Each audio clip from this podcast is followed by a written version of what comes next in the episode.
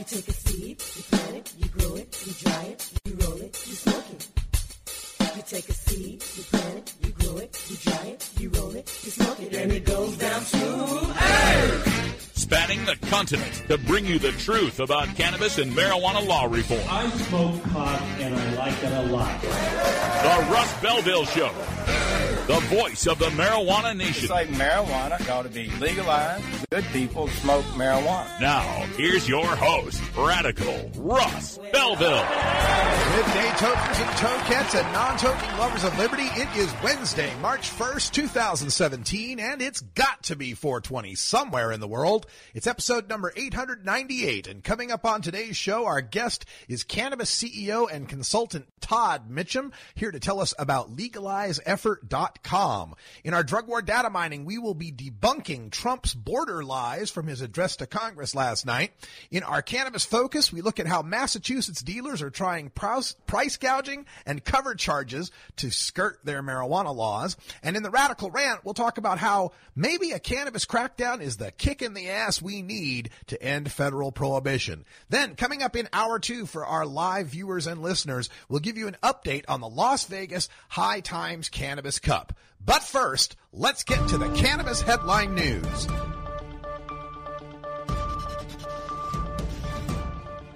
Covering the latest headlines in consumer cannabis, medical marijuana, and industrial hemp.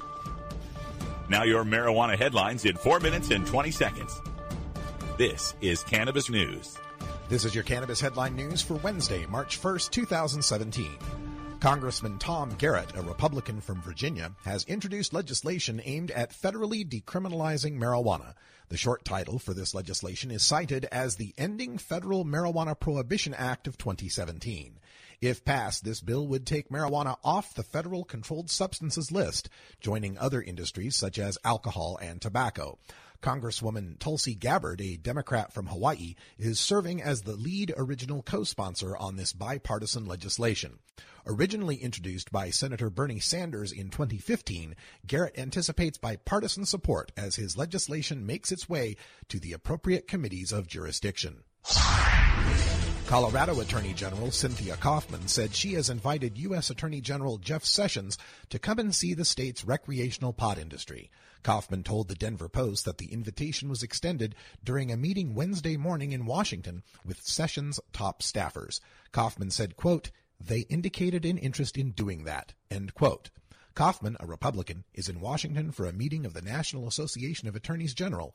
Sessions spoke to the group on Tuesday, saying he believes drugs are driving the majority of crime and again expressing his opposition to legalized marijuana. The co-chairs of a legislative committee reviewing the state's new recreational marijuana law said Tuesday that, that when it comes to taxing sales of the drug, Massachusetts lawmakers will look to strike a balance between raising revenue for the state and discouraging the underground market. During an interview on WBUR FM, Democratic Representative Mark Cusack said it was important to find the sweet spot for taxing marijuana to avoid, quote, overtaxing and spending people back to the black market, end quote. The law, approved by voters last November, calls for a 3.75% excise tax on recreational pot sales that would be assessed on top of the state's regular 6.25% sales tax. Cities and towns can assess an additional 2% tax on sales within their own communities for a maximum possible total tax of 12%. Marijuana taxes currently range from 20% in Oregon, which has no sales tax, to 37% in Washington, which has state and local taxes as high as 9.9%. Oregon voters overwhelmingly support a proposal to reduce penalties for drug possession, according to a new poll. The poll comes as a new bill supported by Oregon Attorney General Ellen Rosenblum and the American Civil Liberties Union of Oregon would change small scale drug possession to a misdemeanor instead of a felony. The poll also found that almost three quarters, or 73% of Oregonians, were more likely to vote for both a district attorney or a sheriff who favors the proposal. Nearly two out of three Oregonians, 64%, say they know someone who has struggled with drug addiction. The chair of the Vermont House Judiciary Committee, Representative Maxine Grad, indicated that her committee intends to move forward with consideration of a bill that would make small amounts of marijuana legal for adult use. The bill appears likely to pass the committee in mid-March after the legislature returns from its annual break for town meeting week. It would then face a vote in the full House. The bill would simply eliminate penalties for possessing one ounce or less of marijuana two mature plants and four immature plants, as well as the marijuana produced by those plants if stored properly in accordance with the law. Possession of between one and two ounces would become a civil violation punishable by a fine. The State House on Wednesday backed a much broader expansion of Georgia's medical marijuana law, a statement vote after the Senate backed a similar measure that left many advocates unhappy. House Bill 65 would double the list of qualifying conditions and maintain a THC maximum of 5%. The Senate's measure would lower the max to 3%. HB 65 removes a one-year residency requirement. Additionally, the bill would extend reciprocity to visitors from other states with medical marijuana laws. A new policy in Harris County, Texas that went into effect at midnight Tuesday will allow people caught with up to four ounces of marijuana to avoid arrest or jail time by taking a four hour drug education class. The policy, announced recently by District Attorney Kim Ogg, is expected to save the area more than $25 million in costs for the jail, courts, prosecutors, defense attorneys, lab testing, and officers' time. The program leaves no paper trail or criminal record for the offenders. This has been your Cannabis Headline News for Wednesday, March 1st, 2017. I'm Russ Belville.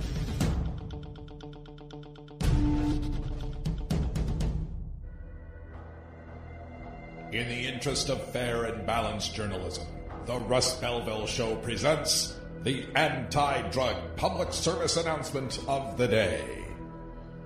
Hey, Joey, I got some stuff you just gotta try. What is it? Pot. You know, marijuana.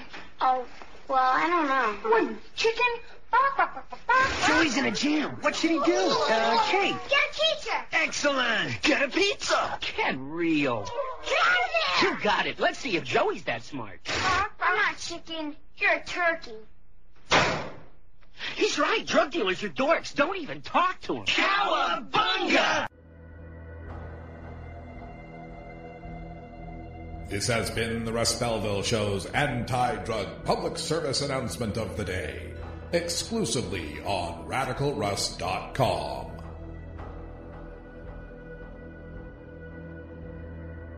You know Herb Thrasher from the Herb Thrasher Flower Hour. Now get ready for Herb Age Designs for the proud cannabis consumer. Herb Age Designs, lifestyle gear for the 420 friendly. Herb Age Designs. We've got frisbee golf discs and durable hemp gear. Herb Age Designs. We've got shot glasses, drinking glasses, coffee mugs, and beer cozies.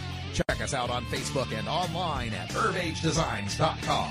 And follow Herb Age and Herb Thrasher on Twitter. You're listening to the Russ Belville Show. Tough on crime, tough on crime, lock 'em up. But that wasn't the answer. You can find Radical Russ online everywhere. This is Radical Russ Belville with a word about stone driving. Numerous studies have shown once you factor in age and gender, drivers with cannabis in their system have no statistically greater risk of motor vehicle crashes than sober drivers. But that doesn't mean you ought to be toking and driving. Those studies are referring to people with any amount of THC or metabolite in their system, not people who've just smoked marijuana. Simulators and observed demonstrations show that cannabis consumers do develop a tolerance to the impairing effects of marijuana and can perform driving tasks within an acceptable margin of safety. However, infrequent and novice consumers do not and cannot and would be wise to never take and drive. Even regular cannabis consumers should exercise caution before deciding to drive, as most state laws punish drivers harshly if they're discovered to have marijuana in their system. This has been a public service announcement from the Russ Belville Show. Promoting the end of adult cannabis prohibition is easy because we have facts, science, reason, compassion, evidence, truth, and logic on our side. It's even easier when researchers catalog it all for us. Learn how to gather the facts on marijuana use, arrests, seizures, rehabs, drug tests, and more on this edition of Drug War Data Mining. Today in the Data Mines, we take a look at a statement by Donald Trump as he addressed the United States Congress last night. In his address to Congress, he said, quote, We've defended the borders of other nations while leaving our own borders wide open for anyone to cross and for drugs to pour in at a now unprecedented rate. We will stop the drugs from pouring into our country and poisoning our youth. End quote. Well, as you know, folks, I look shit up, and most of what he said there is just flat out wrong. According to the occupant of the White House, our borders, particularly the ones with Mexico, are overrun with illegal immigrants sneaking into the country and bringing with them drugs and crime. And as with much of Donald Trump's rhetoric, it does not square with the reality in which the rest of us exist. So I started with a visit to the website of the U.S. Customs and Border Patrol. There they publish annual performance reports that detail the number of immigrants and the amount of drugs they have seized.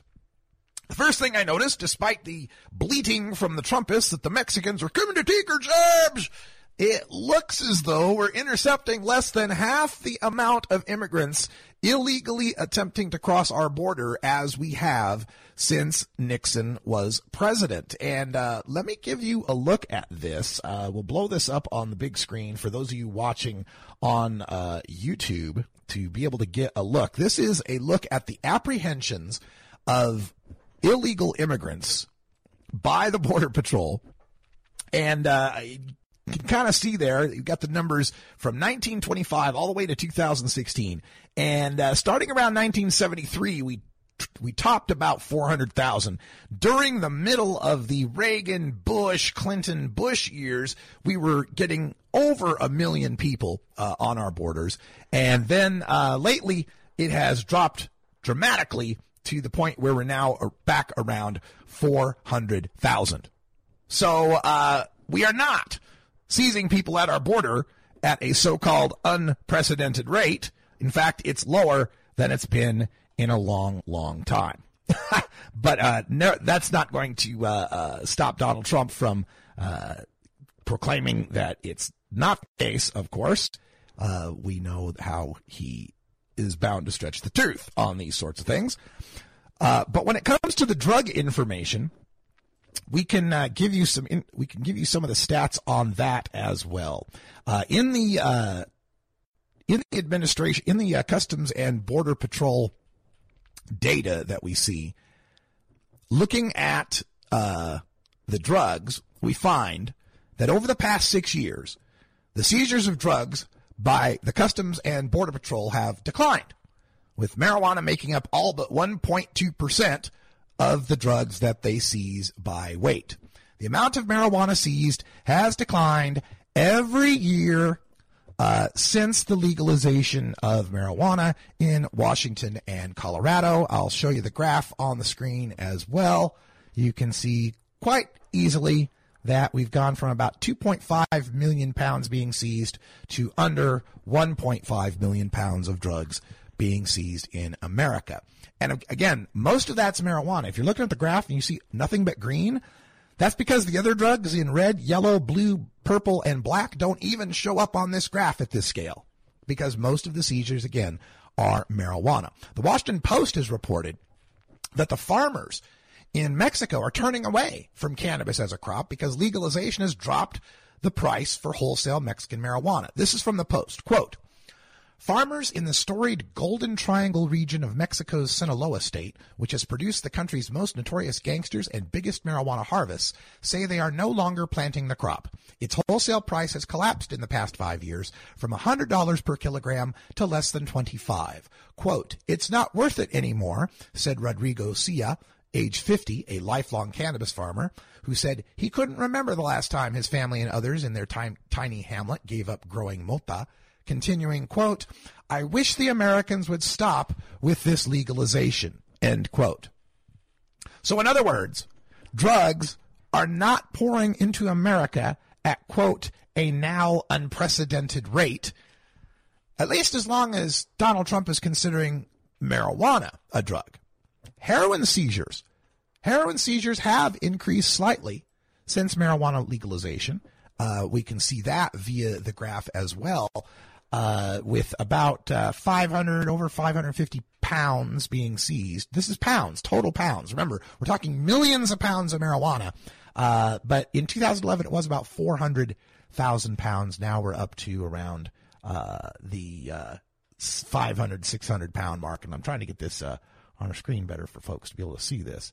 But so it's not unprecedented, though, because there were more seizures of heroin at the border in 2014 than there were in 2016. So not unprecedented. However, part of this can be traced to the legalization of marijuana killing the profits of the Mexican grown cannabis because those farmers now are turning instead to produce opium. As the Washington Post notes, quote, Mexican heroin is flooding north as U.S. authorities, trying to contain an epidemic of prescription painkiller abuse, have tightened controls on synthetic opiates such as hydrocodone and OxyContin. As the pills become more costly and difficult to obtain, Mexican trafficking organizations have found new markets for heroin in places such as Winchester, Virginia, and Brattleboro, Vermont, where until recently, needle use for narcotics was rare or unknown. But before we go blaming marijuana for the increase in the use of heroin in this country, let's remember who's really to blame. This demand, the United States, by the way, has 80%, uses 80% of all the painkillers that are produced in the world. And this demand has been fueled by the drug companies that produce legal pharmaceutical opiates like OxyContin and Vicodin because they were unleashed by the DEA's Office of Diversion Control to produce greater and greater quantities of these addictive opiates. The chart on your screen shows that since 1996, the beginning of the medical cannabis era, oddly enough. Since 1996, there's been a 629% increase in the quotas for hydrocodone, a 2,398% increase in the quotas for oxycodone, and a 402% increase in the quotas for morphine. Now, if that wasn't bad enough, the reasoning given by the Office of Diversion Control to allow the pharmaceutical companies to increase those opiate quotas was specifically so that people addicted to opiates wouldn't upset the supply for the legal users. This quote that was from uh, a Salon article in 2011 speaking to DEA Supervisory Special Agent Gary Boggs, asking why, in the midst of this epidemic, and this is in 2011, remember, why in the midst of this increase problem with opiates are we increasing the amount that the companies are allowed to make? He said, quote, what you have to understand is that you do have legitimate patients and they're fishing from the same pond that the illegitimate patients are fishing from. So you have to be cautious not to restrict the quota to the point that when the legitimate parties go to the pool, all the fish haven't been taken out by the illegitimate parties. You got that? The legal drug manufacturers have to in, have to be allowed to manufacture far more drugs than the legal users need to make sure the illegal drug users don't use them all. Funny how that excuse doesn't work for Eddie Lepp's cannabis farm. Huh. We, well, we had to grow 30,000 pot plants so all the potheads could get their marijuana so that when the patients came to get some, there'd still be some left for them. So, what other drugs might Donald Trump be saying are responsible for this uh, uh, unprecedented level of drugs coming across our border? Could it be cocaine? Well, looking at the cocaine graph also shows that uh, other than a spike in 2015, uh, there was uh, less cocaine seized at the border over the past three out of four years than previous. So that's not unprecedented. What else could it be? Well, when it comes to the drugs that could be causing Donald Trump to say we have an unprecedented amount pouring across the border, the only drug for which that makes any sense is methamphetamine, which indeed we have seen an, an increase in the amount of methamphetamine coming from over our border. It's doubled uh, over the past uh, few years from about 4,000 pounds to over 8,000 pounds. But a lot of the reason behind this the uh, website InSight Crime, they focus on Latin American crime t- trends, point out that according to the United Nations, uh, Mexican authorities seized over 19 tons of meth in 2014, a 34% increase from the previous year. And seizures of meth at the U.S. border have increased by a factor of three since 2009. Uh, meth is increasingly being diluted in a liquid solvent, making the drug harder to detect. But is it the meth that is poisoning our youth uh, that Trump is referring to, or is it the marijuana? Looks like I picked the wrong week to quit smoking. When we look at the statistics for the drugs being used by kids that aren't marijuana, it's down since the beginning of this century. It's the lowest it's ever been recorded this century. Only marijuana use remains high among the youth. So when he says we'll stop drugs from pouring into the country and poisoning our youth, I'm afraid he's talking about marijuana, folks.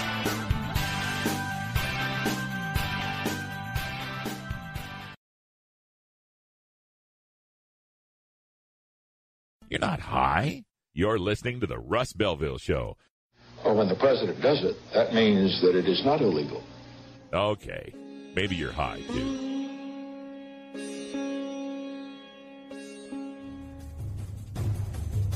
Warning. Hits taken on this show are larger than they appear. Do not try this at home. These people are professionals. or at least they pay me to say that. Are you sure this is legal? I don't know. It's fun though, isn't it? A public service message from the Russ Belville Show.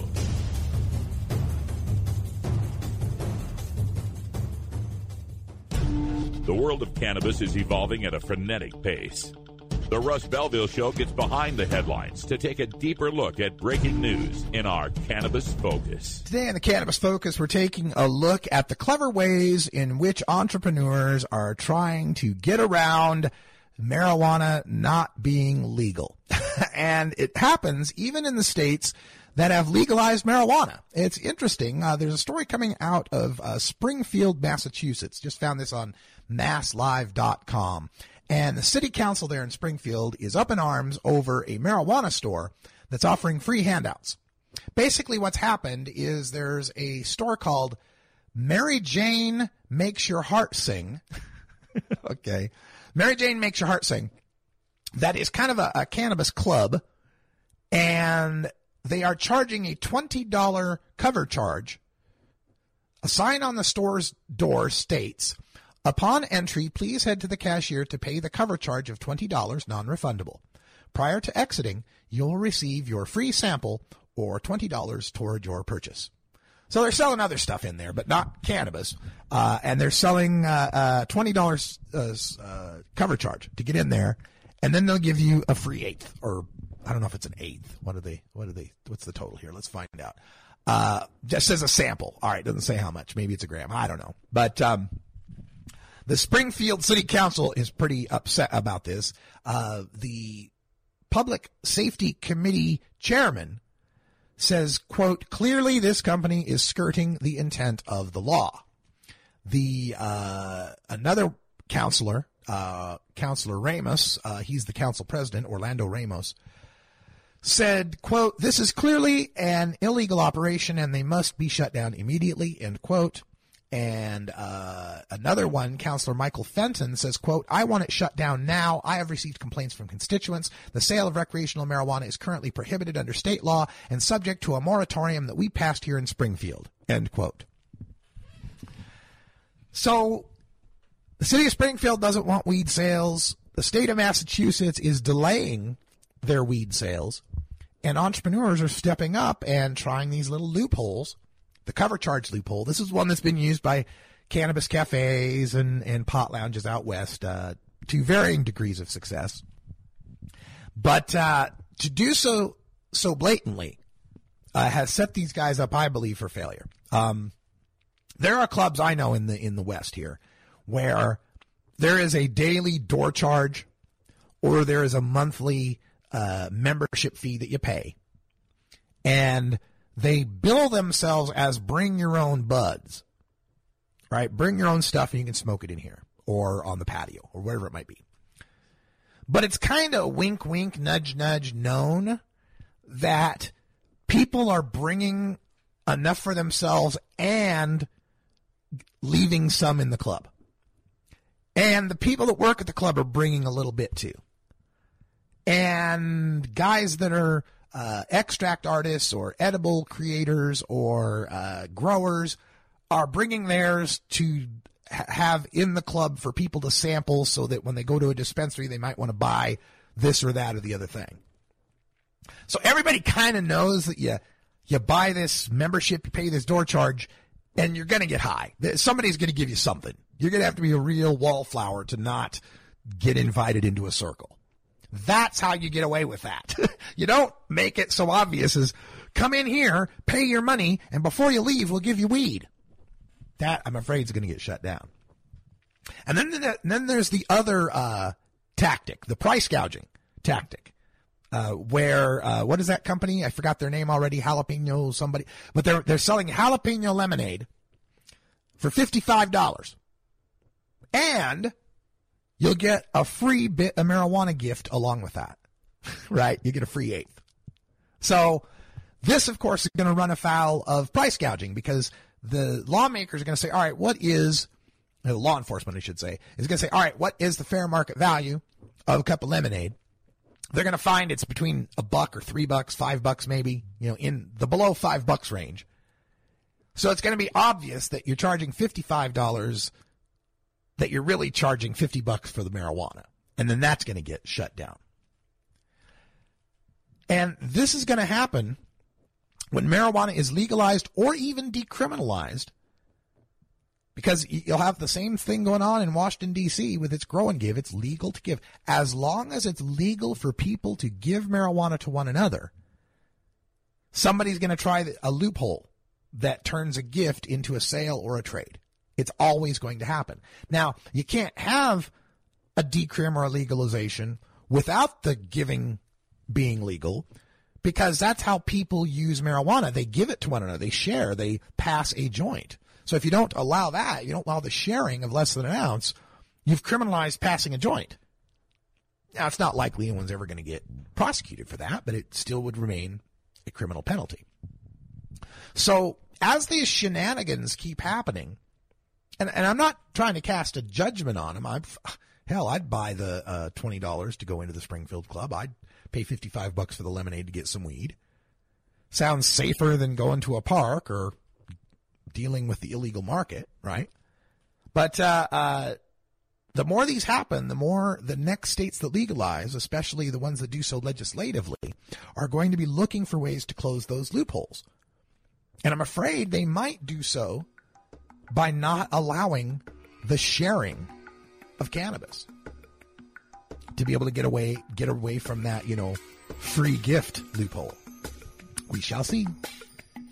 All right, stay tuned, folks, because coming up at the bottom of the hour, right after this break, we've got cannabis CEO and consultant Todd Mitchem. You know him from uh, Hi There, you know him from Open Vape and other companies. He's got a new project he's all about, and uh, we're going to talk about that and his uh, interpretation of what's going on at the federal level right after this.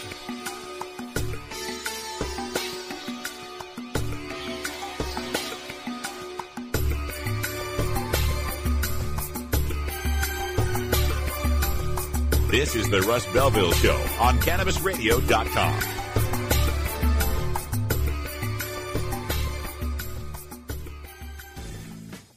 Cannabis Seeds, we pride ourselves on bringing you the best quality seeds from the world's most respected cannabis seed producers, all at the lowest online prices. You can find Herbie's seeds at herbiesheadshop.com. All cannabis seeds are sold as souvenirs and as a means of preserving cannabis genetics. Herbie Seeds in no way intends to condone, promote, or incite the use of illegal or controlled substances. We strongly urge all prospective customers to check their national laws prior to placing an order. Herbie Seeds at herbiesheadshop.com. Proud sponsors of the Russ Belville Show and 420 Radio. You're not high. You're listening to the Russ Belville Show. Drugs take away the dream from every child's heart and replace it with a nightmare. Okay. Maybe you're high, too. Tokers, there's no good reason to get your dog stoned. While it might not harm them physically, imagine being a dog who already begs for treats all day, and then imagine that dog having the munchies. Not cool.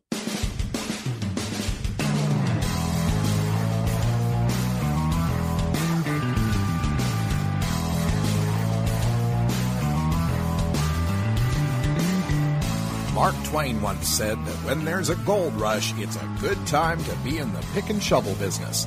Today we look at the rapidly evolving markets in the marijuana green rush in our Cannabusiness Chronicles. All right, welcome back everybody. 30 after the hour and joining us today for the Cannabusiness Chronicles, we are speaking with the former CEO of Hi There, the former CEO of uh, Open Vape. His name is Todd Mitchem. He is a cannabis consultant and uh, an entrepreneur who's been working in this space for a very, very long time. And uh, we even uh, have run into each other at a whole bunch of different events. Uh, Todd Mitchem, welcome to the show. So glad to have you here. Yeah, glad to be there. Hello, Todd. Uh, so uh, I got an e- email from uh, one of your public relations folks talking about a new venture you guys are interested in. Uh, that's something I'm interested in as well. Now that we've got this new administration that seems to want to revive the old just say no days of the 1980s. I wanted to get your take on that and give us a, a preview of, of what's coming up next in Todd Mitchem's world. Okay, great. Uh, great. Should I go ahead and launch into it? Go right ahead. Yeah, well, there are a couple things. I think if you look at um, the current administration, while there can be some reason for the industry and consumers to be concerned, I think there's also some opportunity there for us. And, and we've been working on for the last several months um, a proposal for this administration that would create over a million and a half jobs over the next two years utilizing the marijuana industry as well as giving a clear, stable path to legalization. Now, there's a lot of work ahead, so I'm not a I'm not pretending that it's easy or that it's not going to require a lot of heavy lifting. But we have a team of people that are incredibly solid at what they do, top lobbying firm that has worked with the Trump administration uh, prior to him being elected, uh, a top PR official. We're, we're really out there moving very quickly and very focused on a full legalization effort. And we're very proud of what we've come up with so far. And we feel like there's some opportunity here that um, that other teams and other folks are missing.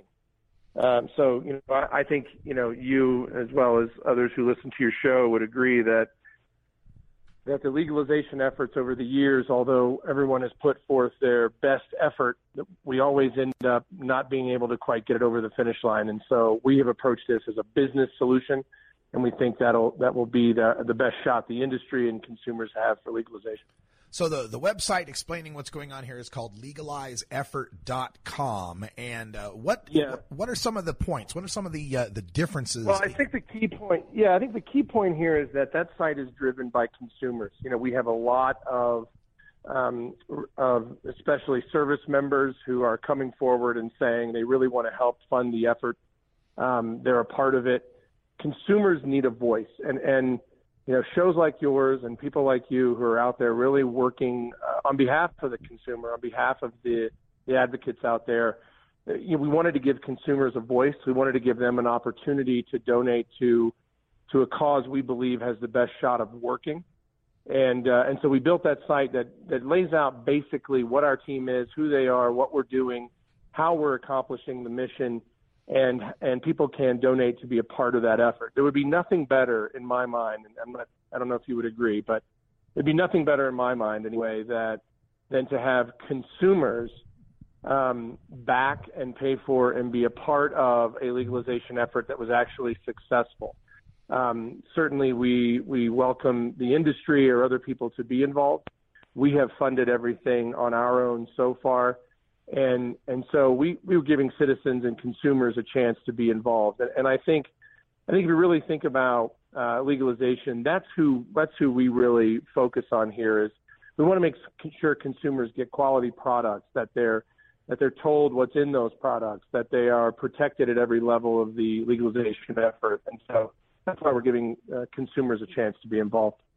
So, is there uh, a particular angle that's being uh, employed here that is new to this effort. Uh, you mentioned something about the economics of this, and that's been something yeah. that's driven a lot of these efforts uh, uh, of legalization in the eight states that have it so far. Is the promise of tax revenue right. and jobs and so forth. Uh, can you elaborate on that?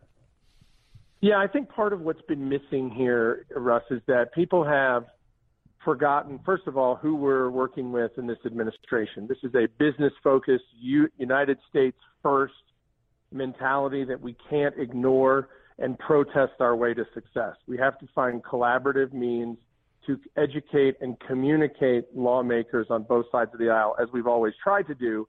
But in this sense, we need to approach this as a conservative business solution that uh, even the most right of the Republican Party can say, okay, wait a minute, I actually see that it's a good idea to uh, to do this for the reasons you're outlining. So we took a business approach. We said, look, number one, we're not going to ignore unintended consequences. So we, we may have driving issues, we may have impairment issues. We have to educate children and parents, and we get that. We're not going to ignore that part of the effort. Um, we know that these products will need standards. They will need quality checks. They will need these companies to build consistency into their product lines. We respect that. We understand that. We're focused on that. So what we did is we built standards based on the industry and, and what we knew of the industry and what I know of the industry, of my years of experience, and we built standards. And, and we presented these standards as part of a 38 page proposal. We think it's very robust. It's, it's changing all the time. But part of it is that idea that you can't have legalization without an understanding and an articulation of what people complain about with legalization, which are those standards and consumer protection issues that I talked about. So we approached it from a business centric standpoint. We, of course, talked about what we've always talked about, which is revenue and taxes and things like that, but it's not enough.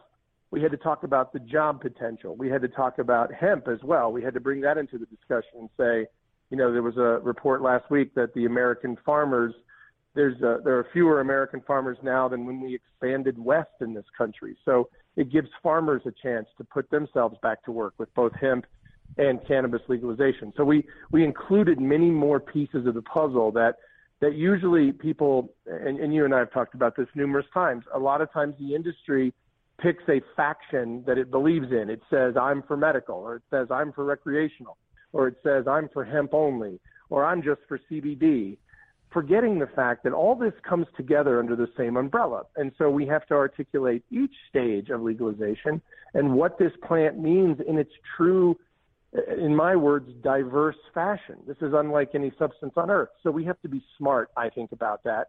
And that's what we did. We approached it as a business. We approached it with business solutions.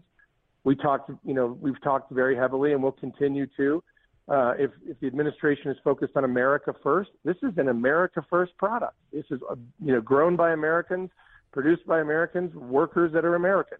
Um, so we, we just approached it based on, on their tenets of how they are running the current government, and uh, and that's what's gotten the traction so far.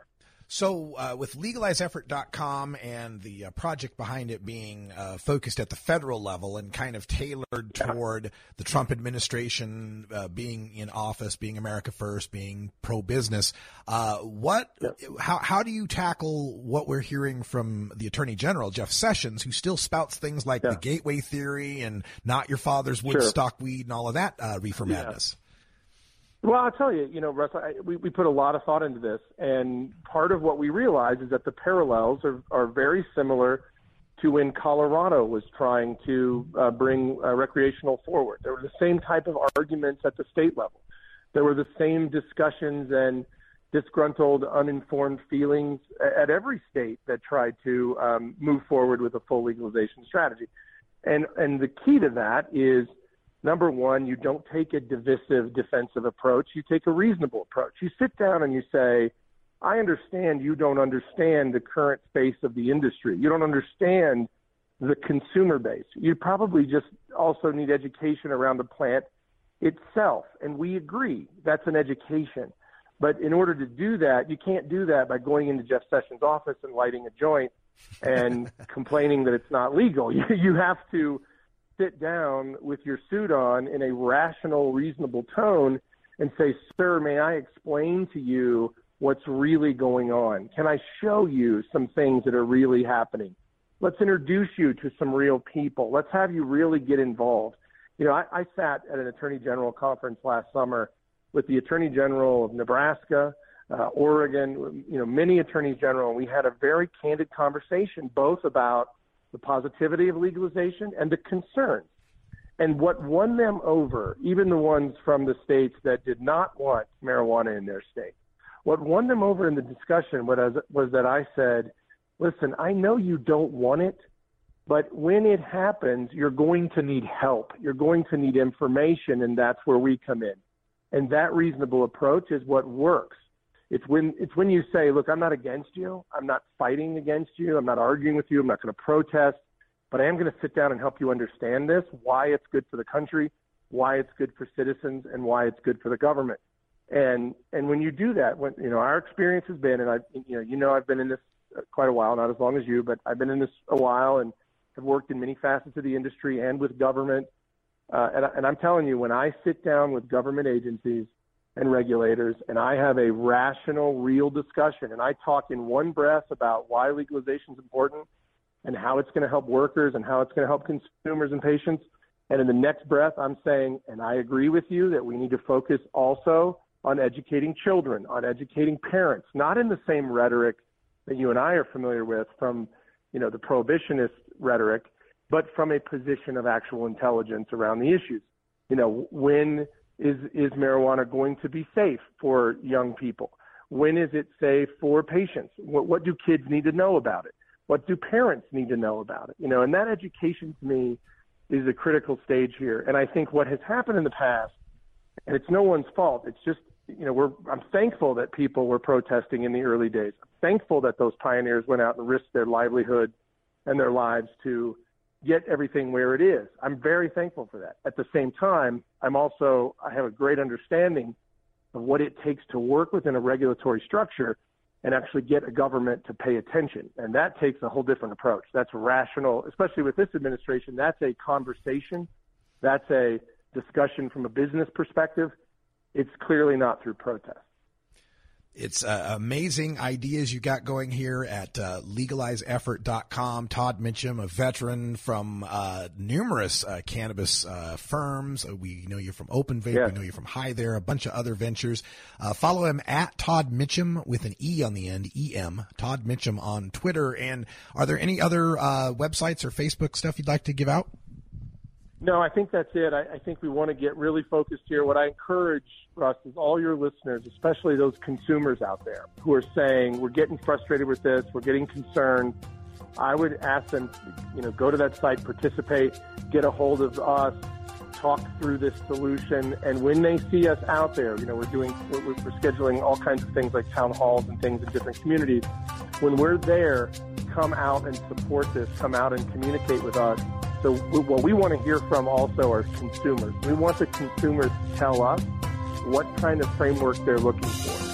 What kind of legalization are they looking for? What are the benefits to them in their communities? If they live in a state where um, where marijuana is legal and cannabis is thriving and, and they have some positive stories, we want to hear those. If they have medical stories, we want to hear those. Todd Mitchem, thank you. This is the Russ Belville Show on CannabisRadio.com.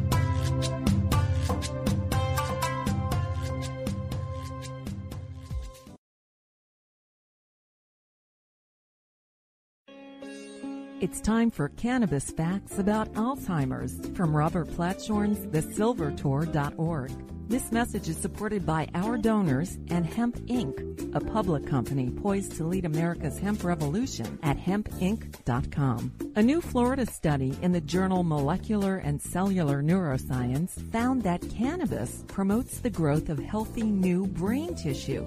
It can slow the effects of Alzheimer's and may in fact be able to halt it entirely.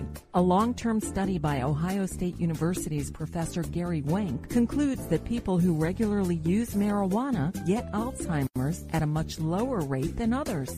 This was Cannabis Facts from the thesilvertour.org, an educational nonprofit supported by our donors and Hemp Inc., a public company poised to lead America's hemp revolution at hempinc.com total war against public enemy number one. Ten federal criminal penalties for one ounce of marijuana. Marijuana is probably the most dangerous drug.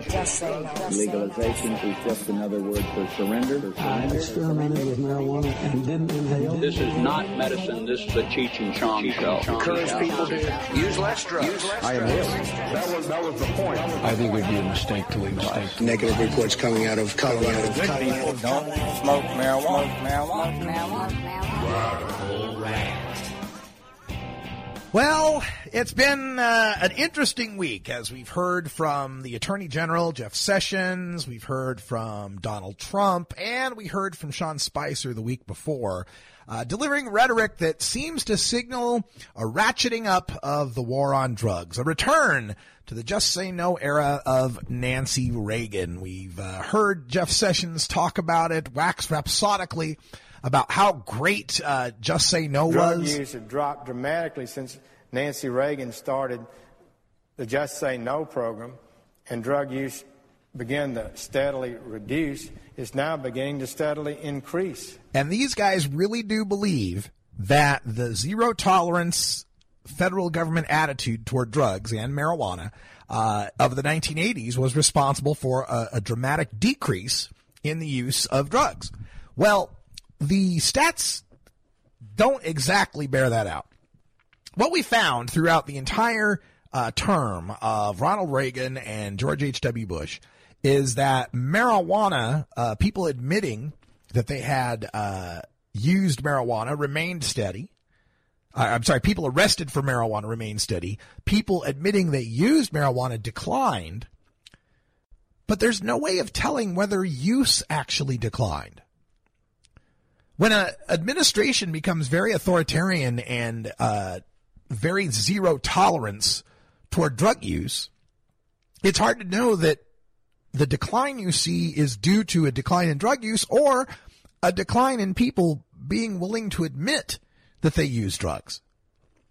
It may just be driving drug use underground and driving people who have problems with drug use to not want to admit that, to not want to reach out for help. It's something that could exacerbate the problems of drug addiction.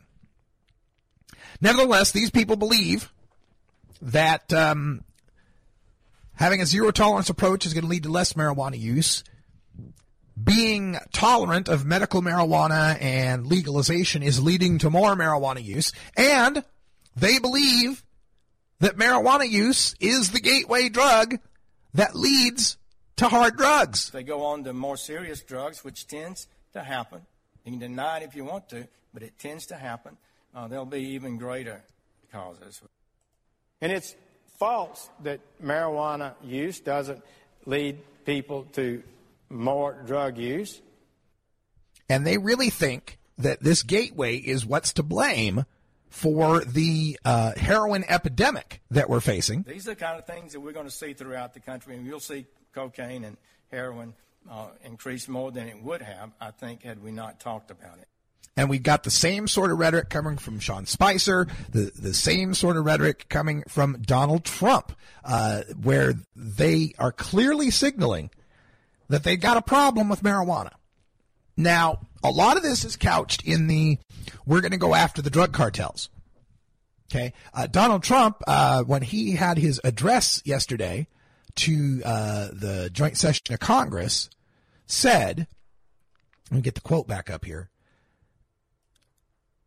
We, we will stop the drugs from pouring into our country and poisoning our youth, and that we're going to go after uh, the cartels. Now, keep in mind that under the Controlled Substances Act, everybody who's a legal pot grower, legal pot processor, or legal pot retailer is currently a cartel, is currently engaged in corrupt activities, things that can be prosecuted under RICO, the uh, uh, Corrupt uh, Organizations Act, the anti anti mob act, right? So it doesn't give me much hope when they say, "Oh, well, we're going after the cartels." Well, legally, every legal pot shop is part of some sort of drug conspiracy. So who's to say what cartel means to them? So over this past few days, past couple of weeks, we've gotten all this terrible rhetoric from the president, from the attorney general, from the White House press secretary that seems to indicate that a federal crackdown on marijuana is imminent. And as I have been expressing this through my articles and through my shows and through my Facebook posts, I get a lot of response back from people. And one of the responses I'm getting quite a bit now is nothing's really happened yet. Why are you being so paranoid? Why are you being such a buzzkill? Why you why you uh, stop being so angry about this, etc. Right? Let's see if I can find the one quote that someone said. I gotta find that one. Uh, why are you doing so much fear mongering, man? Let's see how it goes before you lose it every day on social media. That's the exact quote from my Facebook. Well, that's a good point. I have been running around screaming around with my hair on fire, what little hair I have, about what's going on in our country right now. Because I'm seriously concerned about it. And not just on the marijuana angle. If this were a full scale political talk show, I could go on at length about healthcare and climate change and immigration and gay rights and all women's rights, uh, all these areas in which I'm terrified for our country. But I'll stick to marijuana at least here in hour one. And the reason why I'm going around exclaiming like I am is because I predicted this. I predicted this would happen. I told people no matter how bad you think Hillary Clinton is, the people that Trump puts in charge of the government are going to be your worst nightmare. And it's going to come true here in marijuana. So I'm running around screaming about this because the next time it comes around time to vote, and I'm making some of these hair on fire predictions, I hope people will look back and go, oh, yeah, you know what? Russ was right about that. Maybe this time we ought to listen to him. So that's part of it. But then I got to thinking, maybe, just maybe, I was right earlier last year. See, I was originally a Bernie, Bernie, Sanders supporter, and I was one of those Bernie or bust guys. And something I wrote for Huffington Post uh, is the most read thing I've ever written was how I could never vote for Hillary Clinton. And I laid out in great detail how much I disliked Hillary Clinton and all of her policies and so forth. And there were also a few rants that I did uh, throughout like February, March t- uh, era, and they've been replaying because I have a, a, a, replay loop that plays before the show, and only I can hear it, but I can hear myself in some of these old rants going off. And there was a point I made during that time that I want to bring back here to this rant, just so I can play. Well, what's the opposite of devil's advocate? Angel's advocate, right? So I can have an optimistic, sunny uh, look forward as to what's going on here under the Trump administration. And I came to the conclusion that maybe, just maybe, a cannabis crackdown is exactly the kick in the ass the marijuana movement needs, the marijuana industry needs, and the Congress needs to finally put prohibition to bed. Let me let me explain. First of all, in Congress, you got that uh, uh, uh, new bill that was just dropped by the Republican from Virginia uh, to remove marijuana from the Controlled Substances Act. Now that just returns it back to the states for them to deal with it. And why I think this cannabis crackdown could help that is because really marijuana prohibition, like like people will point out these polls, 60% of the American public supports legalization. 73% of the public says the federal government should keep their hands off. 93% of the public supports medical marijuana, right? That's the latest poll. There's 59% for legalization in that poll. But those are the latest numbers, right? But those numbers are shallow numbers. And what I mean by that is while the support is broad, the enthusiasm for it is shallow. Like very few people are going to change their votes or call a congressman or get angry about marijuana policy. Now, you and I will. That's, we live and breathe this stuff, sure. But even if every pot smoker were as engaged as you and me, that's still only 12% of the public. And believe me, not every pot smoker is as engaged as you and I are. So we're a small mi- minority. But if the Trump administration goes forward with an unpopular cannabis crackdown, starts shutting down places in Colorado and Oregon and Washington, and the states' rights minded voters, the conservatives in those states, start saying, whoa, wait a minute. I don't like pot, but I don't like the federal government messing around with my state more. I hate that worse. It'd be like the Idaho situation where the Idaho Senate voted they'd never legalize pot. But when they had a second resolution to call on the federal government to enforce federal law in the states that did, they voted that down. So perhaps a cannabis crackdown pisses off enough conservatives in the legal states and in the medical states that they lead the charge in the Congress to remove marijuana from the Controlled Substances Act. Because if you're a conservative from Virginia or Alabama or Tennessee or wherever the hell you're from that doesn't have legalization, supporting that isn't going to make pot legal in your state. It'll still be quite illegal in your state, but it will stop the federal government from interfering with Colorado, Oregon, Washington, and so on. So maybe, just maybe, a cannabis crackdown could uh, increase the depth of support, deepen, that's the word I was looking for, could deepen the support for marijuana as well as how broad it is, right? Could motivate more people to motivate more politicians to be on our side. And maybe, just maybe, a cannabis crackdown is the kick in the ass that the cannabis industry needs. There are some good actors the, out there in the cannabis industry that do give back to the community, that sponsor uh, uh, reform organizations and reform conferences and educational uh, outreach and, and, and charities and, and such. And they give free medicine to vets or to the poor. There's, there are plenty of good actors out there, but not quite enough, especially when it comes to donating back to the drug reform organizations, our think tanks that are going to help convince these lawmakers and help write these laws. Giving back to Drug Policy Alliance, NORML, Marijuana Policy Project, National Cannabis Industries Association, Students for Sensible Drug Policy, Multidisciplinary Association for Psychedelic Studies, Law Enforcement Action Partnership, Marijuana Majority. Give to them all. I mean, every other industry has their own think tanks. The petroleum industry has, you know, the American Petroleum Institute. The the, the uh, uh, energy industry has theirs. The uh, uh, uh, healthcare, pharma, they all have their own little think tanks. Why our industry is so lacking in donating to ours escapes me. But if the federal government starts going after their profits, starts shutting down their markets, maybe, just maybe, that's the kick in the ass they'll need to start kicking some money down to the to the marijuana and drug reform organizations. And maybe, just maybe, a cannabis crackdown is the kick in the ass that cannabis consumers need.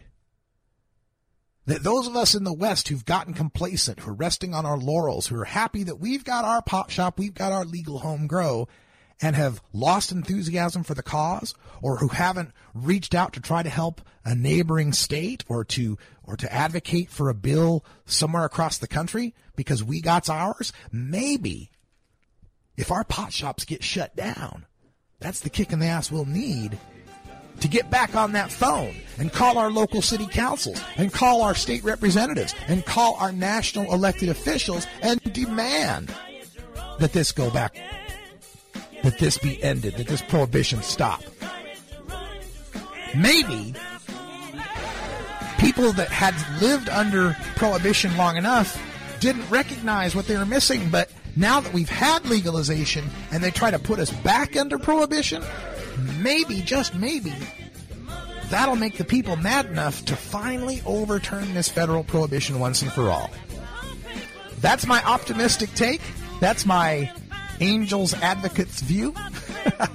Let's hope that one comes true. For everyone here at Delta 9 Studios in beautiful legal Potland, Oregon, I'm Radical Russ. Live listeners, stay tuned for hour two. Podcasters, thanks for joining us. And until next time, take care of each other, tokers. This is the Russ Belville Show. The Russ Belville Show is blogging and podcasting daily at radicalruss.com you're growing, you're dying, you're rolling, you're smoking.